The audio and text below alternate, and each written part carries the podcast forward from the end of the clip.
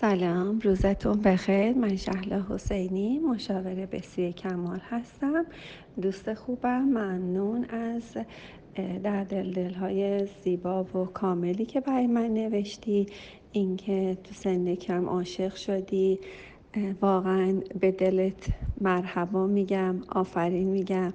عاشق شدی ازدواج کردی از صفر شروع کردی. حالا مادرت یه انتظارایی داشت که یارو مثلا پولدار باشه فلان باشه اون که دیگه اصلا ربطی نداره. چیزی که الان برای ما حضور داره حال شماست. حال یعنی الان شما.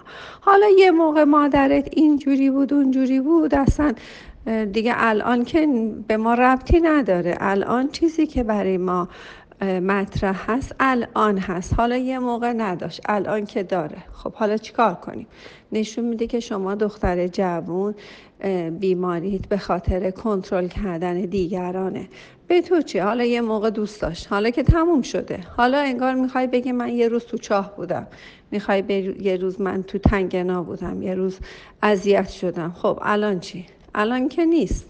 الانو بگو. الان از چه چیزی اذیت میشی؟ الان اذیت میشی که یک روزی اذیت شدی. آدم وقتی واقعا اذیت میشه تو اون لحظه انقدر واسش مطرح نیست تا وقتی که بعدا اذیت ها تموم میشه تازه یادش میفته که من یه موقع داشتم اذیت می‌شدم. خب که چی مثلا؟ حالا شیش ماه زندگی کردن خوشگذرانی کردن خب خوبه دیگه. شما حتی یک روز هم در زندگی خوشگذرانی کنید واقعا یک روز به شما نوشته میشه. خیلی از افراد ما هستن که حتی یک روز هم خوشگذرانی به زندگیشون نوشته نشده. خب که چی کار کنیم؟ خیلی عالی آفرین.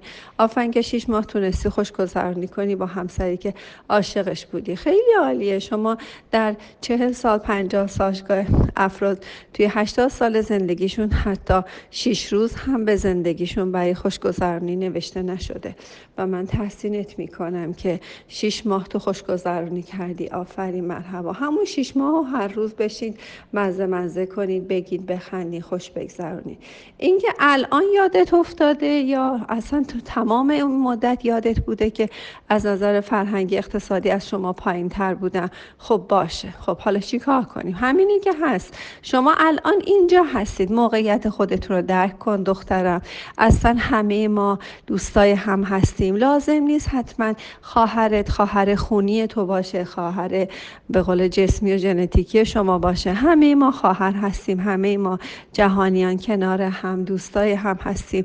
همسایه ها تو دریاب هم کلاسی ها تو دریاب. اصلا لازمم نیست همه عین خودت باشن.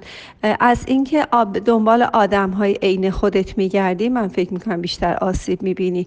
اصلا لازم نیست